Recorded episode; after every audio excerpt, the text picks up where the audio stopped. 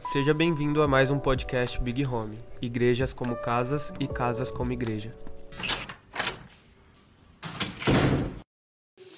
O início desse ano, talvez, é, precise ser marcado pelo início da igreja. Então eu queria que você abrisse sua Bíblia comigo em Atos 2. Melhor, Atos 1. O livro de Atos, quem escreveu foi Lucas. E tem algumas pessoas que dizem que é a continuação do livro de Lucas. Outras pessoas dizem que é, Lucas tem uma ênfase diferente de Paulo, por isso a necessidade de ter o livro de Lucas é, em Atos, ou a, a, o tipo de escrita de Lucas em Atos. Paulo vai atribuir mais o Espírito Santo a uma transformação de caráter, uma mudança de vida, mas Lucas vai atribuir ao Espírito Santo algo mais poderoso, algo mais um movimento da igreja. Então, em Atos dos Apóstolos, alguns gostam de dizer que o correto seria se chamar Atos do Espírito Santo. Mas não é porque Lucas teve uma experiência superior, ouviu coisas superiores. É simplesmente porque é parte da porção de Lucas transmitir como que o Espírito Santo se move em poder. Amém? Paulo, dentro das cartas, e cartas que são é, escritas para um povo, dentro de uma dinâmica, para um estilo de vida, ele vai atribuir o Espírito Santo muito mais a uma obra. Vocês estão aqui? Então você vai notar que Paulo vai escrever para a igreja de Corinto, ou para a Tessalônica, ou para a Galácia, e vai atribuir o Espírito Santo muito mais a uma transformação. Uma das melhores cartas de Paulo sobre o Espírito Santo, ele, ele dá para a Galácia, quando ele diz que o Espírito Santo é, é, é, aquele selo, né? O homem, o homem só é salvo quando ele recebe o Espírito Santo. Então, ele aplica à igreja da Galácia a obra do Espírito Santo à salvação do homem. Ou seja, não pensem que quem começou pelo Espírito vai terminar pela carne. Paulo está dizendo que o mesmo Espírito que começou vai concluir as coisas. Já Lucas, em Atos, ele já começa já dizendo que em Atos 2 houve-se um barulho, houve-se línguas repartidas, e o Espírito Santo e a grande descida do Espírito Santo me parece muito mais com um avivamento. Vocês estão aqui? E nós precisamos aprender com o coração de Paulo e com o coração de Lucas. Porque o Espírito Santo é aquele que transforma o nosso caráter à semelhança de Cristo, é aquele que nos direciona e nos guia em toda a verdade. Mas o Espírito Santo também é poder de Deus no meio do seu povo. O Espírito Santo também é transcendência, o Espírito Santo também é experiências profundas com a glória de Deus. Então nós não podemos ser extremos ao ponto de dizer que o Espírito Santo é só alguém que está pedagogicamente nos instruindo e esquecermos que Ele é Deus.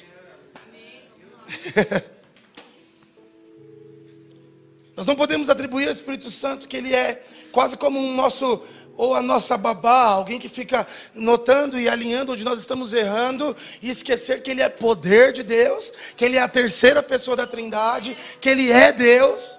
Mas também não podemos pensar que o Espírito Santo é só uma nuvem, uma fumaça, que faz a igreja entrar em êxtase, que faz a igreja explodir em celebração. Por quê? Porque o Espírito Santo fala, ele é uma pessoa. E por que podemos crer que o Espírito Santo é uma pessoa? Porque ele pensa, sente e decide. A Bíblia diz que nós não podemos entristecer o Espírito Santo. Atmosferas não têm humor, não têm sentimentos, o Espírito tem. O Espírito Santo reparte com seus filhos, ou seja, o Espírito Santo, o Espírito Santo escolhe. Então, o Espírito Santo é uma pessoa que se move no meio da comunidade. E eu gosto de uma definição de Atos dos Apóstolos que é a subida, a descida e a expansão. Jesus, quando ele vai chegando perto do seu ministério, ele começa a atirar pedras a, a longa distância, honrando algo que viria. O Espírito Santo, em Mateus 3, desce como uma pomba em Jesus, vocês lembram disso? É como uma voz do céu que diz: Esse é meu filho amado, em quem eu tenho prazer. E de repente o Espírito Santo agora começa a encontrar um lugar de habitação. Só que chega uma hora que Jesus precisa ser acendido. E por que, que ele precisa ser acendido? Ele mesmo afirma: Se eu não subir, ele não desce. Então a obra da salvação é algo que o céu pensou. E o céu está trabalhando. Eu sei que diferente de nós, nós queremos participar de construções que nós não colocamos a mão, ou seja, nós queremos ap aparecer em fichas técnicas que nós não fizemos nada. Mas a, Trindade não, a Trindade não só quer é, é trabalhar no que Deus está pensando para o mundo, como se não trabalhasse também negaria a si mesmo. Porque o próprio Jesus diz: O meu pai trabalha até hoje. E ele afirma: Eu só faço o que eu vejo meu pai fazer. Então o Espírito Santo, o Pai e o Filho, eles trabalham. Deus não dorme, mas Deus descansa. Isso é confuso, porque como que nós vamos pensar que Deus precisa descansar, que Deus precisa repousar. E na realidade, isso sempre foi um paradoxo dentro da minha cabeça. Se Deus não se cansa, por que, que ele precisa descansar? Se ele trabalha e não dorme, qual que é a dinâmica disso? É que a gente precisa entender o fruto da mão de Deus e quem Deus é. Vocês estão conseguindo compreender? Na maioria das vezes a gente vai misturando essas coisas. Mas eu não sei você, eu acho que tem um, um um espírito absurdo de apatia que está tomando conta dos nossos corações. Nós não queremos mais construir coisas, nós não queremos mais descansar no fato que nós construímos algo, que nós temos algo. A gente vai ficando cada vez mais apático e colocando cada vez mais desculpas. A gente e quem quer construir, na maioria das vezes, parece louco ou, ou, ou sei lá, a gente fica repreendendo porque a gente está perdendo desejo de construir. Mas dentro do reino de Deus, por mais que o céu diga que é de extrema importância o descanso, o pai não parou de trabalhar nunca. Ou seja, ainda que Jesus volte, nós vamos aprender com o pai que, por mais que nós estejamos vivendo a plenitude, em descanso com Deus, ainda assim nós nunca vamos parar de trabalhar. O que eu estou querendo dizer é: nós precisamos desassociar da nossa cabeça que trabalho é a aversão, ou melhor, que descanso é a aversão a trabalho. Amém? Trabalho não é a aversão a descanso, descanso não é a aversão a trabalho. Pelo contrário, como eu disse, Deus trabalha até hoje. E em Gênesis, o Deus que não dorme descansa sobre o que ele construiu. Mas trabalha até hoje. Vocês estão aqui? Está fazendo sentido? E quando Deus vai começar a compor, então, o livro de Atos, ele convida uns homens, alguns homens, a participar do privilégio que é construir um lugar para Deus.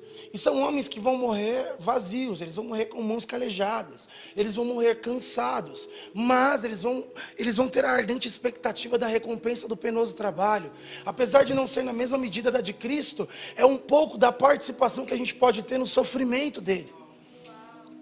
Ou seja, quando Jesus separa os homens em Atos para edificar a igreja, nós estamos lendo e vendo na vida de apóstolo Pedro e apóstolo Paulo que esses dois, no mínimo, são os que vão morrer e até a morte não terão descanso. O que diríamos então do apóstolo João, que nos últimos momentos da vida dele teve que escrever Apocalipse para nós? Ele não planejou uma aposentadoria, ele não planejou a casa de campo dele. Porque ele fez um compromisso: enquanto Deus se mover, eu me movo. Enquanto Deus trabalhar, eu trabalho. Nós precisamos criar essa ordem. Se Cristo só vê, só faz o que vê o Pai fazer e nós só fazemos o que vemos Cristo fazer, no fim ninguém nunca para de trabalhar, mas todos entram no descanso. Vamos lá. Marco Feliciano.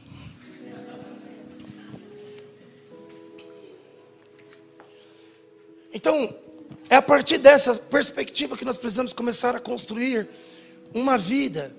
É na ideia de que, sabe, semana que vem eu e a Mari, nós vamos tirar um tempo, nós vamos pegar uma semana de férias e nós vamos ficar descansando e, e relaxando, mas, mas não confunda, apesar da gente ter que parar um pouco, a gente não entende que descanso é aversão a trabalho, que descanso é aversão a serviço, porque Imagina que a promessa de Deus para Moisés é que eles entrariam numa terra que manaria leite e mel, só que quando o povo entra lá, não sendo os pais, sendo os filhos, porque os pais se corromperam no deserto, não é um tempo de descanso, é um tempo de conquista. E é um tempo de muito trabalho. Quando Jesus voltar e nós formos para bodas do cordeiro, nós governarmos com ele, deixa eu te falar, ele não vai te dar um quarto e uma cama, ele vai te dar uma cidade para governar.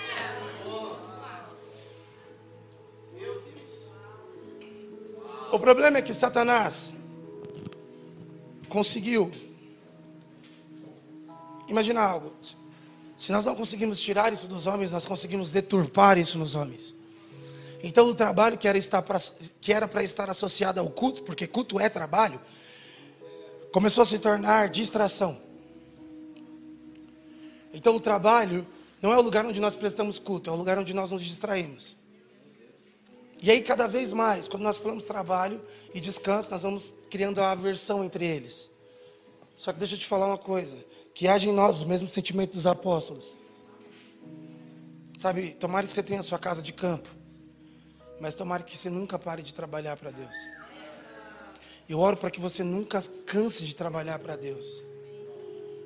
Jeff fez uma oração ontem com a liderança que eu achei tão, tão boa e me lembrou de tantos dias. Eu me lembro que teve uma, uma semana nessa igreja que eu trabalhei uma semana, 12 horas seguidas, todos os dias. E às vezes eu chegava em casa com uma dor insuportável na lombar. Que se você não sabe, eu devo ter uma altura e um peso para além do comum. E eu chegava com algumas dores e eu deitava. Só que apesar do meu homem exterior estar desfalecendo, o meu homem interior estava alegre pelo que estava construindo. Então, deixa eu te falar, ministério, igreja, não é para homens com corpos descansados. Nós precisamos lidar com o sono, que não é porque nós ficamos no WhatsApp, não é porque nós assistimos uma série até o último episódio mas é porque nós estamos orando de madrugada, construindo lugar para Deus. Vocês estão aqui, gente? Então, Atos vai estabelecer um padrão muito complexo de igreja, que é a igreja que descansa, mas não para de trabalhar. E aí, em Atos 1, no versículo 6, diz assim: Aqueles, pois, que haviam reunidos perguntaram-lhe: Senhor, Restaurarás tu neste tempo o reino de Israel?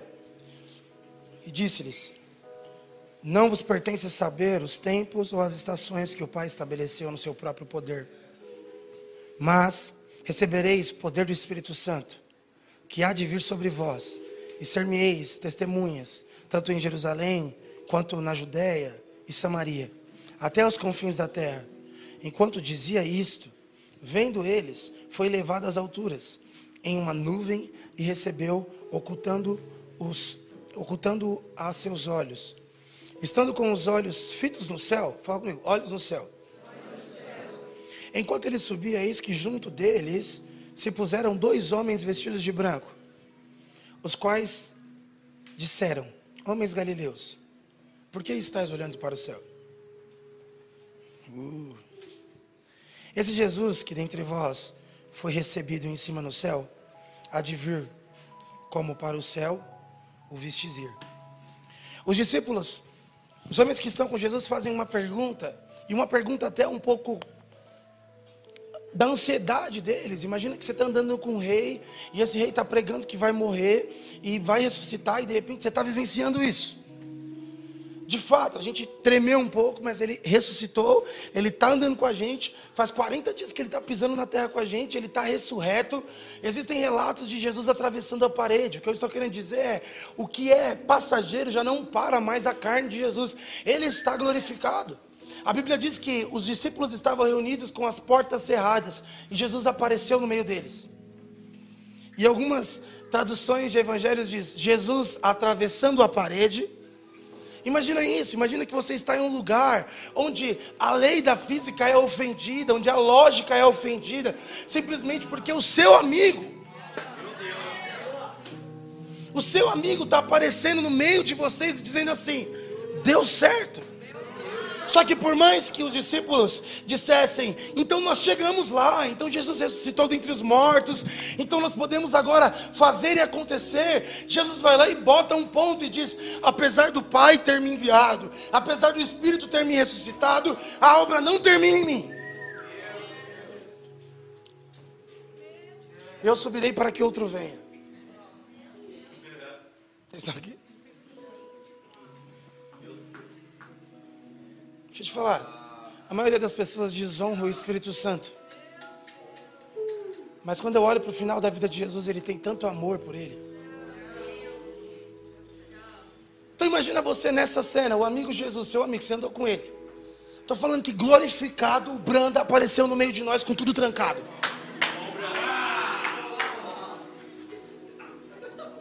Pisando, conversando com a gente. Falando, sou eu mesmo, toca na minha mão, toca no meu lado. E aí, isso assusta, né? Esse meu Deus é da Isa. Meu Deus. Enquanto ele está falando, Jesus começa a subir, porque a pergunta é: é agora que acontece o que nós estamos esperando? É agora que a gente derruba Brasília? Ou é agora que a gente derruba os Estados Unidos? Ou é agora que a Rússia para de ficar falando um monte de coisa? Aí Jesus diz assim: Oh, quero falar de poder de Deus. Vocês estão querendo saber sobre o futuro da terra e eu estou querendo liberar algo do céu. O que vai deixar vocês prontos para suportar qualquer, qualquer pressão terrena é: vocês vão receber poder do alto. E algumas pessoas ousam dizer que Jesus está mudando de assunto. Eu não, eu não gosto de pensar desse jeito. Eu acho que Jesus até está respeitando o assunto. Mas ele está mostrando o meio pelo qual os discípulos vão fazer guerra. É pelo poder do Espírito. Só que, imagina isso. Você faz uma pergunta para Jesus. Jesus vai te responder e do nada, do nada, o bichão começa a subir subir. Não, então. Falou, falou. E aí os discípulos começam a olhar, a olhar, a olhar e pimba. Eles caem na posição que a igreja contemporânea é viciada. Só que aparecem dois homens de branco do lado deles e dizem assim: Por onde vocês estão olhando? Uh! É como se os homens de branco estivessem dizendo: não é tempo de olhar para o céu, é tempo de trabalhar. Vocês precisam construir algo, vocês precisam edificar algo. Mas quanto ao que subiu, fique tranquilo, porque assim como você viu subindo, descerá. Só que por que eu disse que é a posição que nós mais somos viciados? Porque parece que a escatologia escapista vai gerando em nós uma uma cegueira com o mundo.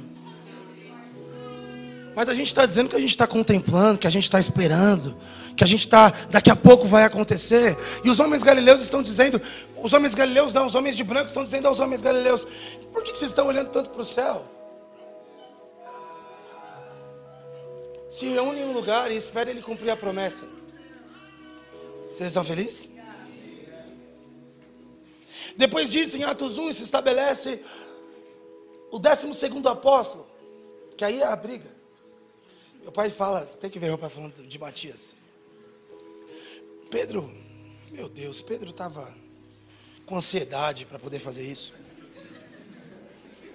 Matias é um discípulo que ele é contestado por alguns teólogos, porque dizem que não tinha necessidade de tanta pressa dos apóstolos. Alguns até ousam dizer que o lugar de Matias era para assistar Paulo, então os décimo segundo discípulo seria Paulo. O décimo segundo apóstolo seria Paulo, mas Matias entra. E às vezes eu acho que eu sou Matias. Eu nem merecia, eu nem estava no rolê. Mas deu a sorte, eu. Mas vamos para Atos 2, diz assim. E cumprindo-se o dia de Pentecostes, 50 dias após a Páscoa, estavam todos concordantemente no mesmo lugar. E de repente, veio do céu um som. Fala comigo, som. Como de um vento, fala vento. Veemente e impetuoso, encheu toda a casa em que estavam assentados.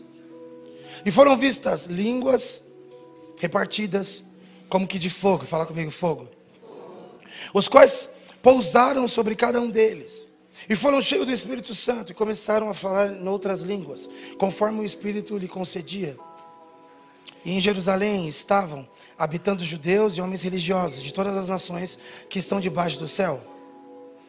E quando aquele som ocorreu, juntaram-se uma multidão. Estavam confusa, porque cada um os ouvia falar na sua própria língua. E todos pasmavam e se maravilhavam, dizendo uns aos outros: Pois que? Não são galileus todos esses homens que estão falando? Como, pois, ouvimos cada um na nossa própria língua em que somos nascidos? Partos e medos, elamitas, e os que e os que habitam na Mesopotâmia, Judéia, Capadócia e Ponto e Ásia, e Frígia, e Panfilia, Egito e partes da Líbia, junto a Cirene, forasteiros romanos, tanto judeus como os prosélitos, crescentes árabes, todos nós temos ouvido em nossa própria língua as falas das grandezas de Deus. E todos os que se e todos se maravilhavam e estavam perplexos, dizendo uns aos outros: Que quer isto dizer? E os outros zombavam, dizendo: Eles estão cheios de mosto. Os homens eles se ajuntam e eles começam a perseverar na oração. Eles começam a orar. Eles começam a orar. Média dez dias se ouve um barulho e um vento veemente e impetuoso. A presença de Deus enche toda a casa e de repente começa a se ver línguas repartidas como de fogo sobre cada um dos homens. O barulho que se que se manifesta atrai todos os homens que estariam ali mesmo. E o que me deixa mais é, é impactado com tudo isso é que Jesus não pede para que os homens saiam de Jerusalém, ou para que os homens vão para outro lugar. Na realidade, a última memória que se tinha de Jesus era dele morto e crucificado. E de repente os homens precisam ficar no lugar da, da, da humilhação esperando a glória. Isso parece um pouco confuso. Só que de repente a glória de Deus se manifesta e enche toda a casa. E todas as nações que estavam lá começam a ouvir os homens falando em outras línguas e dizem uns para os outros: como que eles, sendo judeus, falam nas línguas em que nós nascemos? Uns diziam, o que, que significa isso? E outros diziam, eles só podem estar bêbados. Esse é Atos 2. É assim que o Espírito Santo desce sobre o início da igreja primitiva. Depois disso, Pedro faz uma pregação que três mil homens se arrependem e partem a seguir Jesus. E em Atos, então, esses homens são conhecidos como os homens do caminho. Ou seja, imagina que, de repente, você faz uma pregação numa Praça Roosevelt e 3 mil pessoas falam: beleza, sou da sua igreja. A gente tem desespero quando chega 10 visitantes, imagina 3 mil membros. Mas é isso, por isso que a igreja de Atos ela acontece de uma forma tão rápida e tão veloz. Você precisa de diaconia, você precisa de diversas coisas para poder amparar e cuidar de todos aqueles que estão crendo. Só que existia algo, não existia medo de se ter muitos, porque quem fazia era o Espírito Santo. Paulo deixou isso muito claro. Paulo, em sua primeira viagem missionária, quando ele parte para poder visitar alguns lugares, lugares, seguindo as frotas romanas, ele vai passando por lugares. De repente, quando ele chega no último ponto, ele volta para o mesmo lugar. E a história diz que quando Paulo chegava em lugar, ele ajuntava um povo. Por exemplo, se você for ler em Atos 16, quando ele chega na região da Galácia, Galácia, Filipos. É, Filipos. Quando ele chega em Filipos, ele não sabe muito bem por onde que ele vai começar a sua missão. Só que a Bíblia diz algo em Atos, diz: "O Espírito Santo abriu o coração de Lídia". Ou seja, existia uma colaboração entre apóstolos e espírito. Nessa mesma igreja, Paulo parte para ir para outro lugar. O destino de Paulo é Ásia, só que ele é impedido pelo Espírito Santo. Lucas registra isso. O Espírito Santo está parando Paulo de fazer uma coisa certa. E quando chega lá, Lídia se converte, pede para ir na casa dele, na casa dela. E de repente no caminho aparece uma mulher que dá lucro para a cidade. Paulo a repreende. Ele vai preso, espancado em praça pública e dentro da cadeia acontece um avivamento. No lugar mais tenebroso de uma sociedade, existe uma harpa e uma taça que treme. E quando isso acontece, o carcereiro fica assustado. De repente, todas as cadeias abriram. Meu Deus, parece que Paulo, Silas e o Espírito Santo estão tacando fogo no lugar.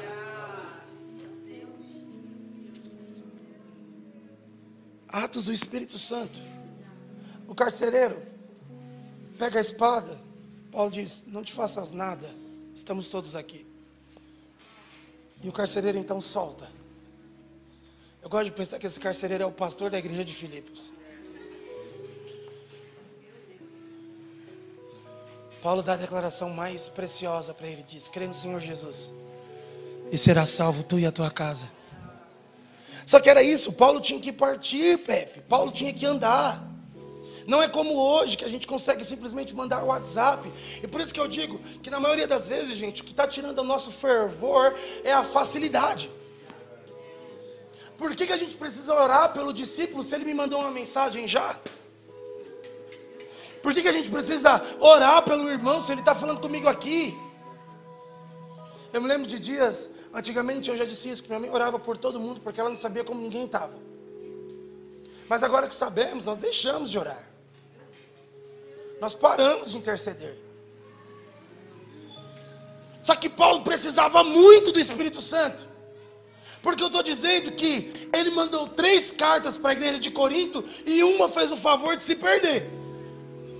Agora imagina você dedicar uma igreja ao Senhor em caráter, santidade, doutrina, escrevendo três cartas. Você não pode dizer muito. Você não pode fazer zoom. Você não pode fazer live. Eles não podem acessar um link. Você precisa muito do Espírito Santo. Agora, existia uma rota que Paulo seguia que era eu vou até o final e volto depois. O que Paulo fazia era eu cheguei, passei em Santo André, encontrei a casa do Pepe da Mai. Eu preguei o evangelho, eles aceitaram Jesus. O Espírito Santo abriu o coração deles. Agora que eles estão convertidos, eu parto. Quem que é o líder? Permanecei na doutrina. Imagina que Paulo está deixando claro que você não pode culpar o seu pastor, você não pode culpar seu líder. A igreja primitiva aconteceu, se expandiu aos gentios com ele deixando só a doutrina.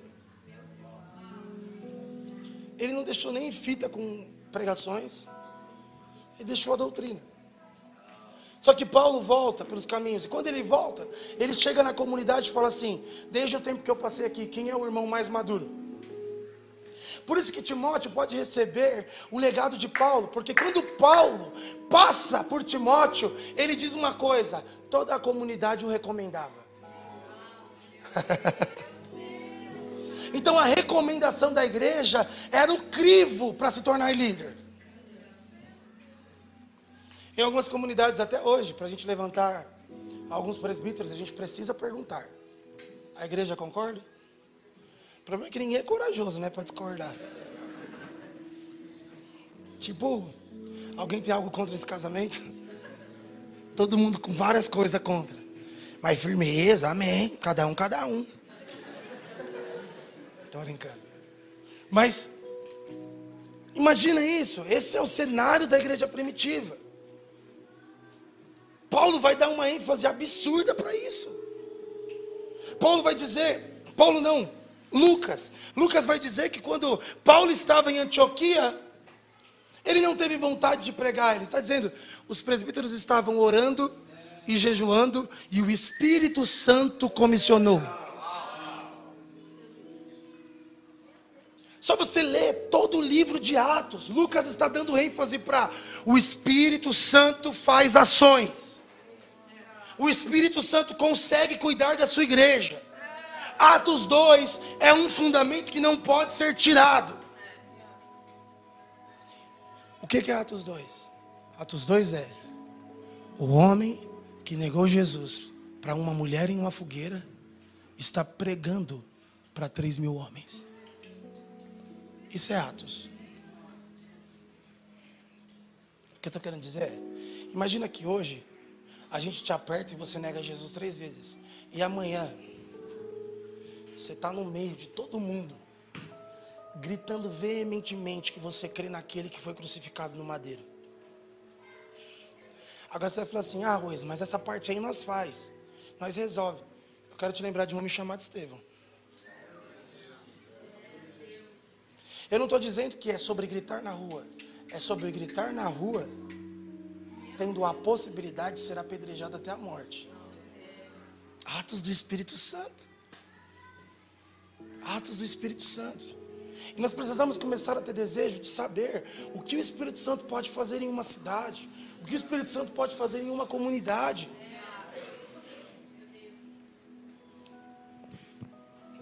Vocês estão aqui? Sim. Agora existe algo que tem em comum. Eu falei isso num, num dia na oração aqui. Existe uma figura. Não é que a figura é, é que a figura pode representar. Na verdade, o Espírito Santo pode ser representado de diversas formas entre as Escrituras, mas uma delas é uma ave, é uma pomba.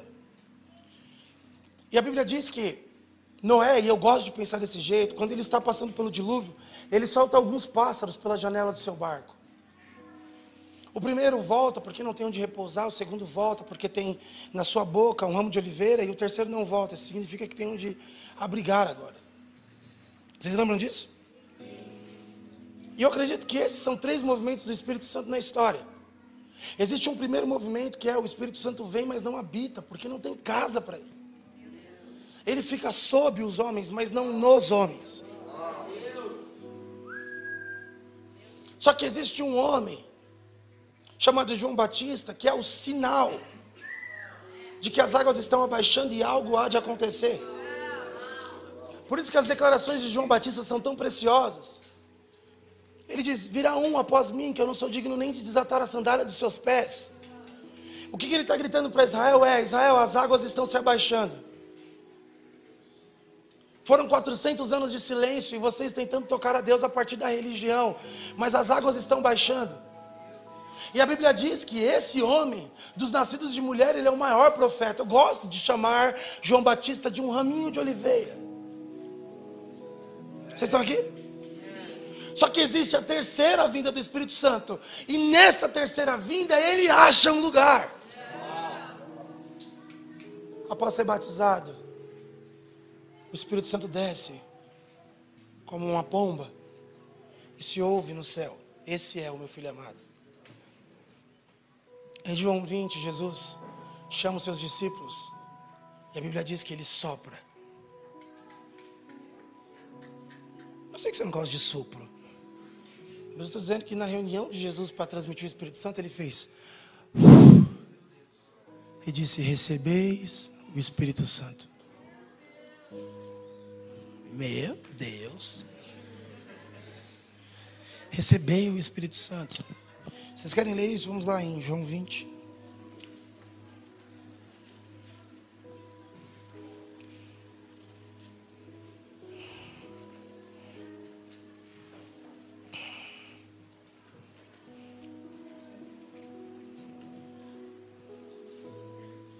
Só precisa achar. 20, 22? Dos diz assim: Chegando, pois, à tarde daquele dia, no primeiro dia da semana, cerradas as portas onde os discípulos, com medo dos judeus, e cerradas as portas onde os discípulos, com medo dos judeus, tinham se ajuntado, chegou Jesus e pôs-se no meio. E disse-lhe: Pai, seja convosco. E dizendo isso, mostrou as suas mãos e o lado. De sorte que os seus discípulos se alegraram vendo o Senhor. Disse-lhes: pois, Jesus outra vez: Paz seja convosco. Assim como o Pai me enviou, também o enviou a vós. E havendo dito isto, havendo dito isso, assoprou sobre eles e disse-lhes: Recebei o Espírito Santo. Agora existe uma figura que o Espírito Santo também é associada no Novo Testamento, que é o Espírito Santo é associado a envio. Só tem uma vez no Antigo no Novo Testamento que a Bíblia diz ficai. E é até que. E é até que o quê? Até que recebeis do alto.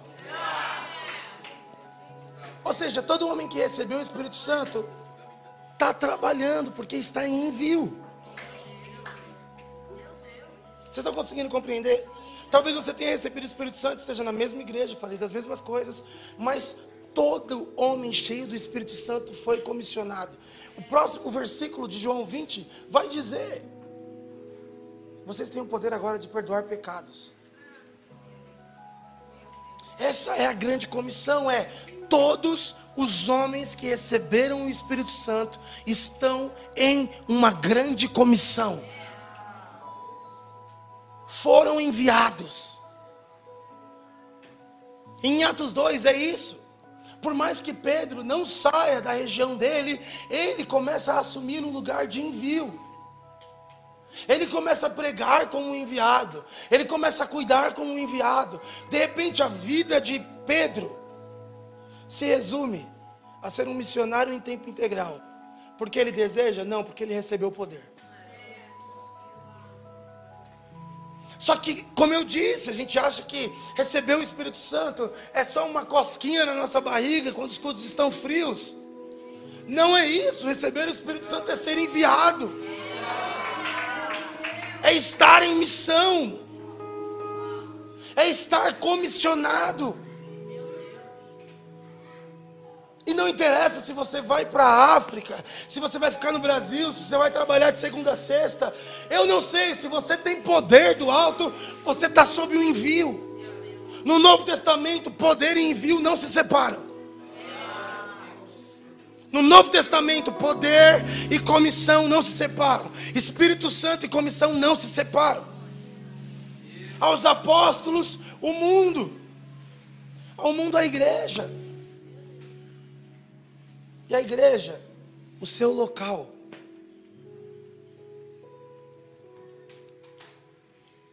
Paulo, quando ele vai lidar com a igreja de Corinto, ele tem um grande problema. Porque o maior inimigo da igreja de Corinto é a própria cidade. A missão de Corinto se tornou o maior inimigo dela. E Corinto começa a subestimar o poder da cidade, do lugar do envio. Ao passo que começa a se ter uma imoralidade absurda dentro da igreja de Corinto. Porque existia uma deusa lá e existia um culto lá e Paulo precisa corrigir. Paulo precisa alinhar. Só que pasmem, a igreja com maior falha de caráter exposta é a igreja que tem a maior quantidade de dons.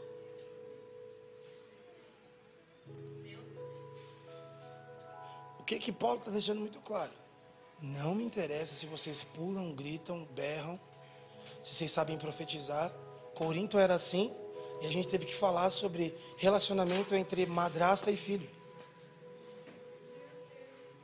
Tá fazendo sentido, gente? Vocês estão realmente aqui? Então, quando nós começamos a usufruir do poder do Espírito Santo, quando nós começamos a entrar debaixo do que o Espírito Santo está promovendo, começamos a beber de quem Ele é, ao levantar as nossas mãos, a nos curvar diante da glória de Deus, nós estamos nos comprometendo com a missão dele, porque nós cremos que, se nós estamos recebendo o Espírito Santo, Jesus ascendeu. Só que depois da ascensão e, do, e da descida, vem a expansão. Ok? Por isso que em João está complexo. Amor de Deus, hein?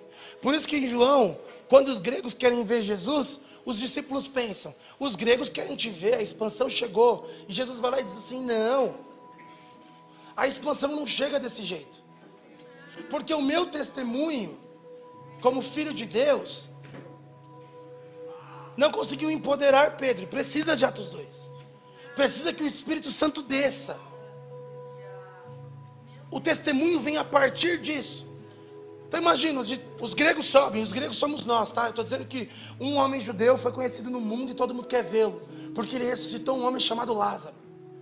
Tem alguém no mundo que ressuscitou um morto, e a gente veio ver, porque a gente crê numa profecia de que o Messias viria. Aí os discípulos chegam correndo em Jesus e dizem: Ó, oh, chegou, tá todo mundo aí embaixo. Brasil, Argentina, Europa, tá todo mundo aí. Agora a gente, a gente estoura e expande. Seu testemunho corre às nações. Agora o evangelho chega e domina o mundo. É agora, Jesus. Aí Jesus vira para os seus discípulos e diz: Não, chegou a hora do filho do homem ser glorificado. O que Jesus está querendo dizer é: Pronto, chegou a hora de eu morrer. Porque Jesus tinha consciência que a expansão não se daria pelo conhecimento dele em carne apenas a expansão se daria pelo derramamento do Espírito Santo em poder. Está fazendo sentido?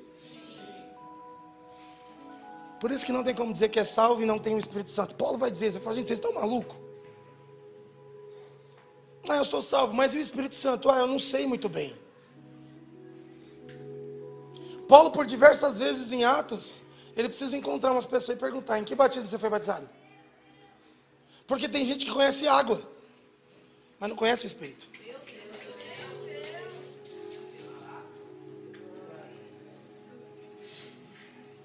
Vocês estão aqui? Então, Jesus decide morrer e ele dá aquela declaração tão linda. Porque se não morre, morre só. Mas se morre, produz muitos frutos. Então a ascensão de Jesus, a descida do Espírito, é um sinal da expansão da igreja, da consciência expansiva da igreja. É um desejo que o Espírito Santo dá para nós de São Paulo vai beber do que Deus está fazendo. Porque não entra na minha cabeça termos tantos milhões de cristãos no Brasil e tão pouco impacto. Tão pouco impacto. Nós precisamos então saber onde estamos errando. E pasmem, talvez eu, eu te decepcione, porque talvez eu te ofenda, mas para mim o nosso erro é básico, é a gente não sabe quem é o Espírito Santo. Estou dizendo que tem gente aqui que é crente há muito tempo e desconfia de cura.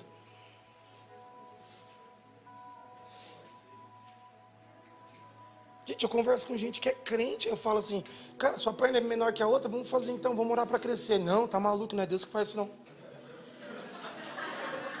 Irmão, ele atravessou uma parede. Vocês estão entendendo? Tem gente que desconfia de cura, tem gente que desconfia de que Deus pode levar um homem até o terceiro céu, tem gente que desconfia que Isaías foi de verdade, tem gente que desconfia que Ezequiel existiu, mas nós somos salvos. Ah!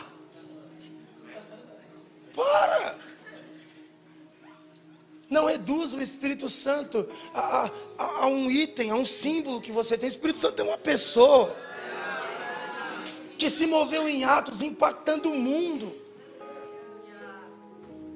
E esse é o objetivo de Lucas. Eu vou mostrar que o Espírito Santo é uma pessoa da Trindade. Eu vou, ah, eu vou mostrar. Vocês estão aqui? Sim. Vocês ainda estão felizes? Agora existe um som que acontece. Fala comigo, bramido do mar. Esse som é como se fosse um eco, um bramido. É a mesma palavra que se usa para a fama do Senhor que percorria a terra. É um barulho que você não consegue controlar ou diminuir.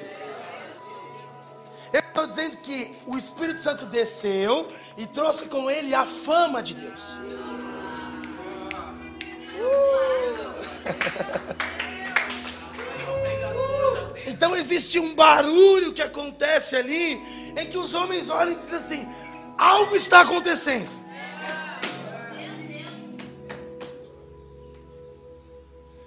Como diz os pentecostais mais antigos: crente que não faz barulho está com defeito.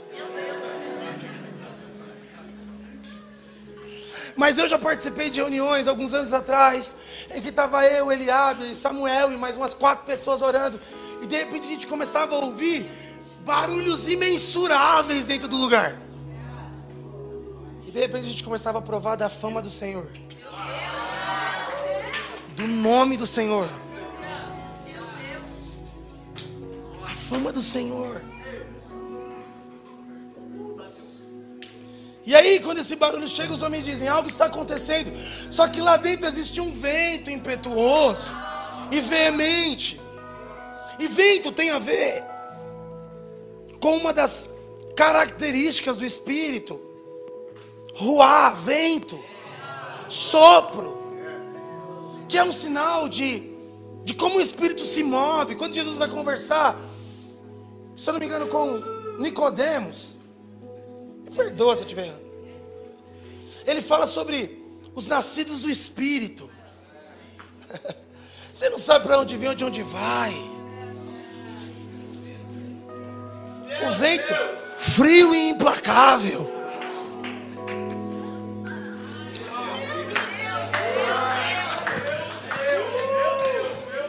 Só os mais quebrada pegou.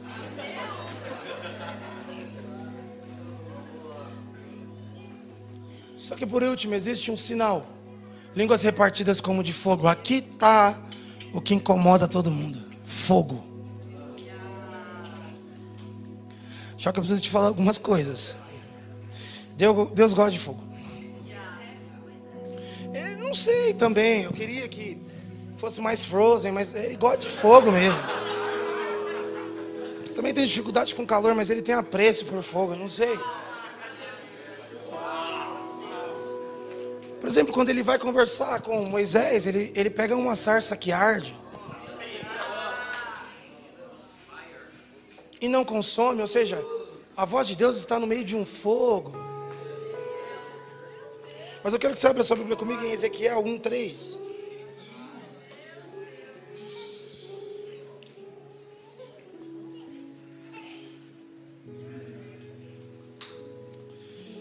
Veio expressamente a palavra do Senhor a Ezequiel, filho de Buzi, o sacerdote, na terra dos caldeus, junto ao rio Quebar.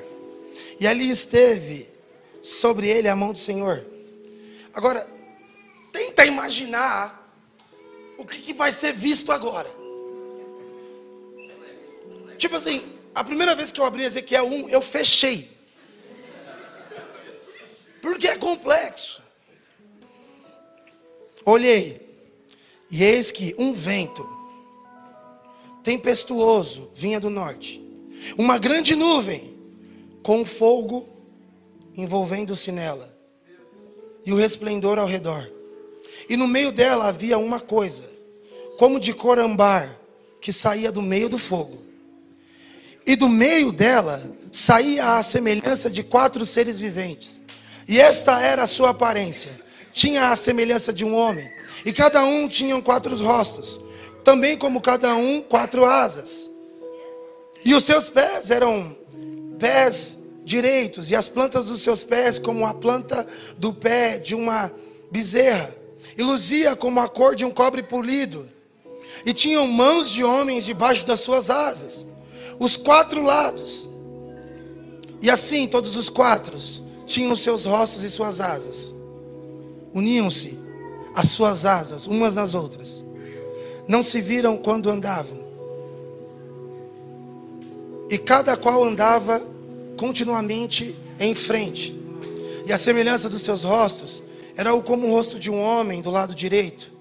Todos os quatro tinham o rosto de leão do lado esquerdo. Todos os quatro tinham o rosto de boi. E também tinham o rosto de água. Todos os quatro. Assim eram seus rostos. E as suas asas estendidas por cima cada qual tinham duas asas juntas à outra, e duas cobriam eles. Ezequiel começa falar a visão dele. E ele já fica muito perdido, porque ele está falando que são seres viventes que estão aparecendo no meio de uma, de uma nuvem, e nessa nuvem tem fogo. Ou seja, o início da visão de Ezequiel é nuvem, fogo e seres viventes. Existe algo que Ezequiel está deixando claro: é, existe um movimento que Deus cria através do fogo. E isso não tem a ver só com a terra, isso tem a ver com como o céu age, como o céu se move. Isaías, quando ele está ouvindo a conversa do céu, e ele diz: Ai de mim, porque sou um homem de lábios impuros e habito, habito no meio de um povo de impuros lábios. Um anjo de fogo pega uma sarça, uma sarça não, uma tenaz, tira uma brasa e toca o lábio. Ou seja, tem fogo no céu a ponto de um, de um homem de fogo não conseguir pegar no fogo.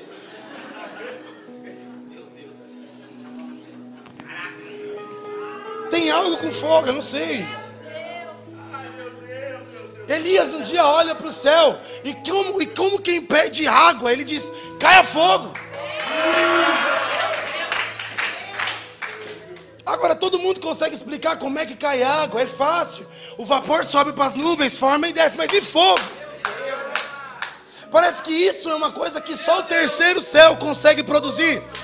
Por isso que quando cai fogo do céu, Elias se vira para todos os filhos de Israel e diz: Deus de Abraão, de Isaac e de Jacó, provou que é nosso Deus.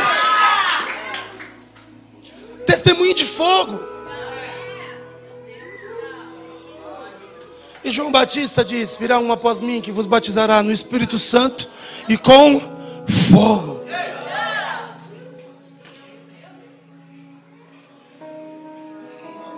Que qual que é o testemunho de fogo no Novo Testamento? Purificação. Purificação. Assim como no juízo as nossas obras passarão pelo fogo, é bom que em vida nós passemos por ele. Nós possamos passar pelo fogo. Gosto de uma das visões do Mark Schubert que ele diz: Nós precisamos saber que existe muita palha no nosso trigo. E o que vai separar isso? Fogo. Fogo que queima a palha. Vocês estão aqui? Esse é o Espírito Santo de Atos. Só que existe.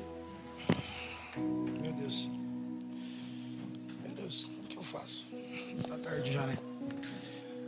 Vocês estão aqui? Tá fazendo sentido? Só que esse Espírito Santo que interrompe Paulo, que é fogo, que se manifesta, que testemunha, que antecede, que está dentro, que está sobre. Esse Espírito Santo que em Gênesis foi citado como que estava sobre a face das águas. É o Espírito Santo que ressuscitou dentre os mortos, Jesus Cristo, como o primogênito, a primícia dos que dormem. E agora está em nós. Eu quero te dizer, o Espírito de Deus está em nós. O apóstolo Pedro diz: nós somos participantes da natureza divina de Deus. Gente, o Espírito Santo está em nós. O penhor está em nós. Às vezes eu acho que a vinda de Jesus é Ele recolhendo o seu Espírito. E o Espírito levando quem está com Ele. Mas eu te pergunto algo: se o Espírito Santo fosse tirado das nossas igrejas hoje? Ok, eu quero te, te perguntar isso. Se o Espírito Santo fosse tirado da sua vida hoje, quanto tempo você demoraria para sentir falta?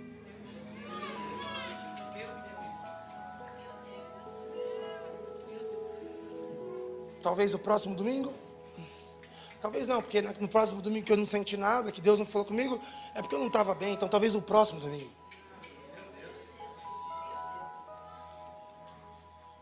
Um dia eu me fiz essa pergunta: se o Espírito Santo fosse tirado da igreja, como é que nós notaríamos? Quanto tempo nós precisaríamos para notar?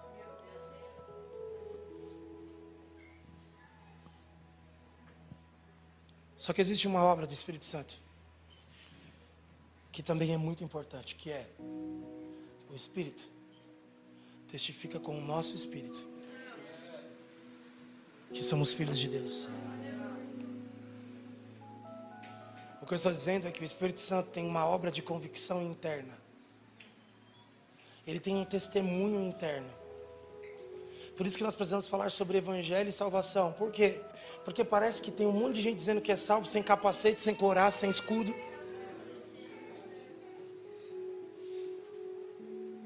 Vocês estão aqui? Sendo ferido a todo instante, sem consciência de filiação esperando que isso vai acontecer quando o pastor pôr a mão e falar do pai biológico dele. Bicasso, tem filho com seu pai biológico. Vamos lá, eu quero curar. Não é isso. Quem testifica que você é filho não é o pastor. Quem testifica que você é filho é o Espírito Santo de Deus. Vamos lá, a gente precisa se precisa abraçar o Espírito Santo e a obra dele a obra do Espírito Santo. Ele ressuscitou Jesus entre os mortos. Imagina que o Filho de Deus, quando morreu, ele sentou e disse assim: Eu vou só esperar a terceira pessoa da Trindade vir me buscar. E a Bíblia diz que a ressurreição foi feita para Deus. Vocês estão aqui? Nós precisamos respeitar o Espírito Santo e a sua obra. Nós precisamos.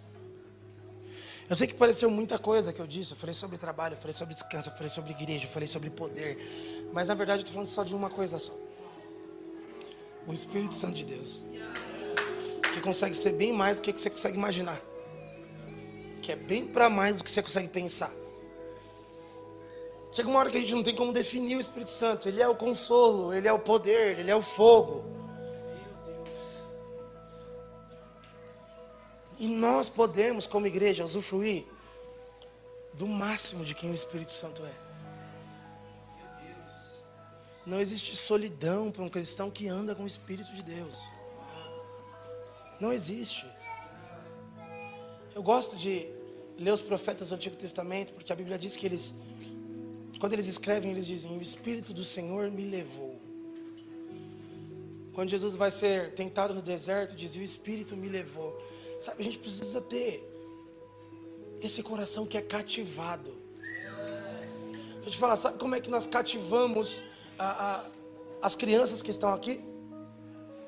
É simples, nós pegamos elas, tiramos elas do ambiente delas e levamos para o lugar que nós queremos. Só que elas são inocentes o suficiente para isso, puras o suficiente para isso, mansas o suficiente para isso.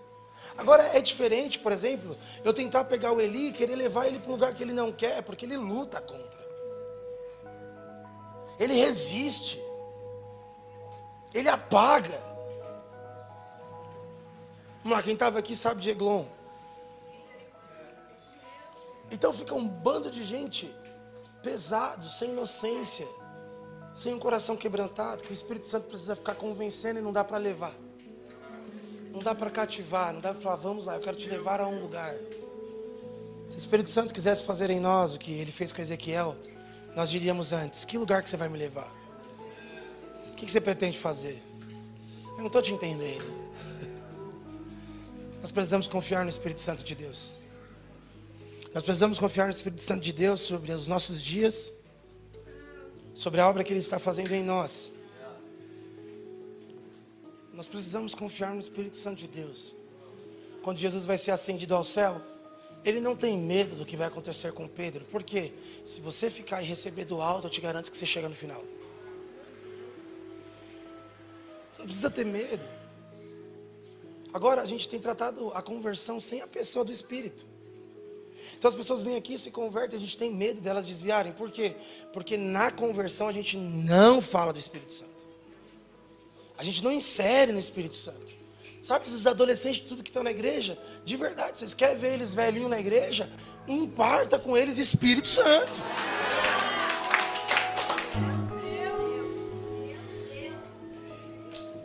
E, de verdade, tomara com todo respeito.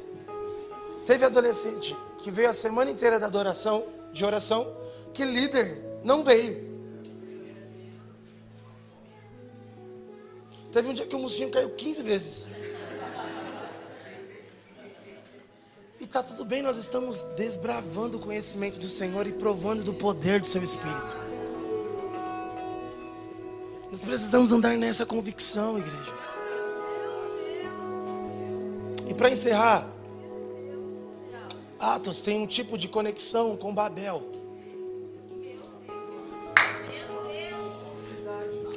Porque em Gênesis existe a igreja de Babel.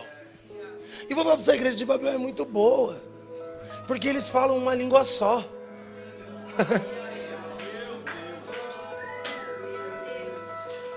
Vamos ler rapidinho? A adoração tá me acelerando aqui, velho. Eu vou mandar descer, filho.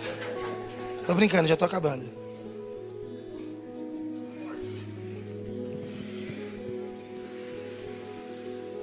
Ora, e aconteceu que partindo eles do Oriente, acharam um vale na terra de Sinar e habitaram ali. E disseram uns para os outros: Fala comigo, eles partiam um pão. Eles partiram um pão dizendo uns para os outros: Façamos tijolos queimados bem. Essa igreja tem muita excelência. E foi tijolo por pedra e betume por cal. E disseram: Ei, edificamos nós uma cidade cuja torre o cume toque os céus, e façamos-nos um nome, para que não sejamos espalhados sobre a face de toda a terra. E então desceu o Senhor para ver a cidade e a torre que os filhos dos homens edificaram. Agora olha a opinião do Senhor. E o Senhor disse: Eis que o povo é um. Eu falar, a, a dificuldade que nós temos de fazer o povo ser uma coisa só, Babel era sem Deus.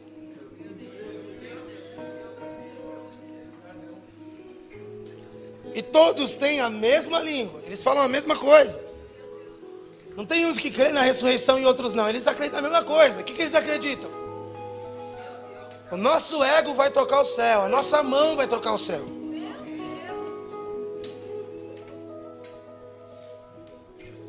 Isto é o que começavam, começa, começam a fazer. E agora não haverá restrição para tudo o que eles intentarem fazer. O que Deus está dizendo é: se um povo for um só, não tem nada que o povo não consiga fazer. Por isso que a solução de Deus não é brigar com o povo e manter a unidade. Deus nem dá bronca, ele só faz eles deixar de ser um. O que Deus diz, eia, desçamos e confundimos ali as línguas, para que um não entenda a língua do outro. É básico. Deus olha para Babel e diz assim: o povo fala uma língua só. O povo é um só pensamento e uma só palavra. Ou seja, tudo que esses homens quiserem fazer, eles vão fazer. Por isso que em João 17, a oração de Jesus é: Deus, faça-nos um. Faça-nos um, porque a unidade que intentou contra Deus tinha potencial, mesmo sem Ele. Façamos uma torre para que tocamos o céu, para que possamos tocar o céu. Aí Deus diz: Vamos só confundir as línguas. Nós não vamos dar bronca, não, nós só vamos tirar a unidade. Vamos só tirar a unidade. Gente, a maioria das pessoas que não se sentem parte, o segredo não é que a gente não está brigando, ou que elas não estão conseguindo partilhar. O segredo é que talvez elas não estejam entendendo o que estamos falando. Nós estamos, nosso problema de unidade está na nossa fala. Quando Jesus encontra os homens no caminho de Emaús, tem um problema ali. Porque até queima coração, mas não reconhece. Não obedece, não se vira, não presta reverência. E nós tentamos, na maioria das vezes, achar que unidade é estar tá junto e amém, é estar tá junto, mas é entender a mesma coisa. É entender a mesma coisa é falarmos e nós dissermos amém. Eu entendo isso também. E os nossos discipulados vão ficando cada vez mais rígidos. Porque nós não estamos falando uma só língua. Nós não estamos com um só coração. Mas Babel tem. E Babel tem estratégia, Eliabe. Nós não. Babel tem. Qual é a estratégia? Vamos trocar pedras por tijolos cal por betume. Vamos, vamos fazer o nosso negócio aqui acontecer. Porque tem como, gente, construir com excelência sem Deus também, tá? Tem como. Aí acontece algo mais. Deus desce e fala: Vamos acabar com a palhaçada. E o motivo? Motivo nobre, quer tocar o céu. Quer tocar o céu, meu Deus. Liabe, eles querem tocar o céu. Que maldade há. A maldade é para que o nosso nome seja conhecido. Agora eu gosto de Deus que confunde um povo maldoso que quer tocar o céu, mas em ato esclarece um povo e presenteia a terra com o céu. Em Atos, quando as línguas repartidas são vistas, os homens ficam em choque, por quê? Parece que um milagre aconteceu. Nós estamos falando uns a língua do outro. E eu gosto de pensar que, claro, em Atos a gente está falando de diversos países, diversas línguas que são entendidas, mas, mas existe um milagre que Deus faz até na igreja, em povo que só fala em português. que é o Espírito Santo visita uma comunidade como, como essa, e talvez a vida do LK seja muito distante da minha experiência, mas o Espírito Santo me potencializa a falar a mesma língua, a ser compreendido e a compreender dele. Às vezes a pessoa que nunca teve pai, que fala uma outra língua quando o assunto é família, ela é compreendida por quem teve uma família perfeita. Porque o Espírito Santo repousou sobre um lugar e esclareceu as línguas. Clareou as línguas. Vocês estão aqui? Eu oro para que não sejamos como Babel. Povo que até tem uma intenção que parece pura, até cultiva uma unidade mas que no fim está fazendo com a própria mão.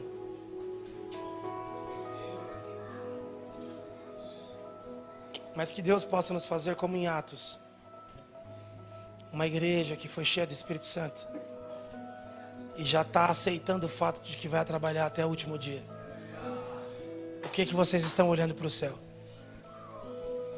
O que subiu descerá, mas agora é hora de trabalhar. Trabalhar por quê? Porque o Espírito Santo vem num lugar e enche os homens para que eles sejam enviados. Deus só diz ficar aí uma vez. E é até que. Até que recebeis, até que sejam cheios. Fora isso, todos nós estamos em missão.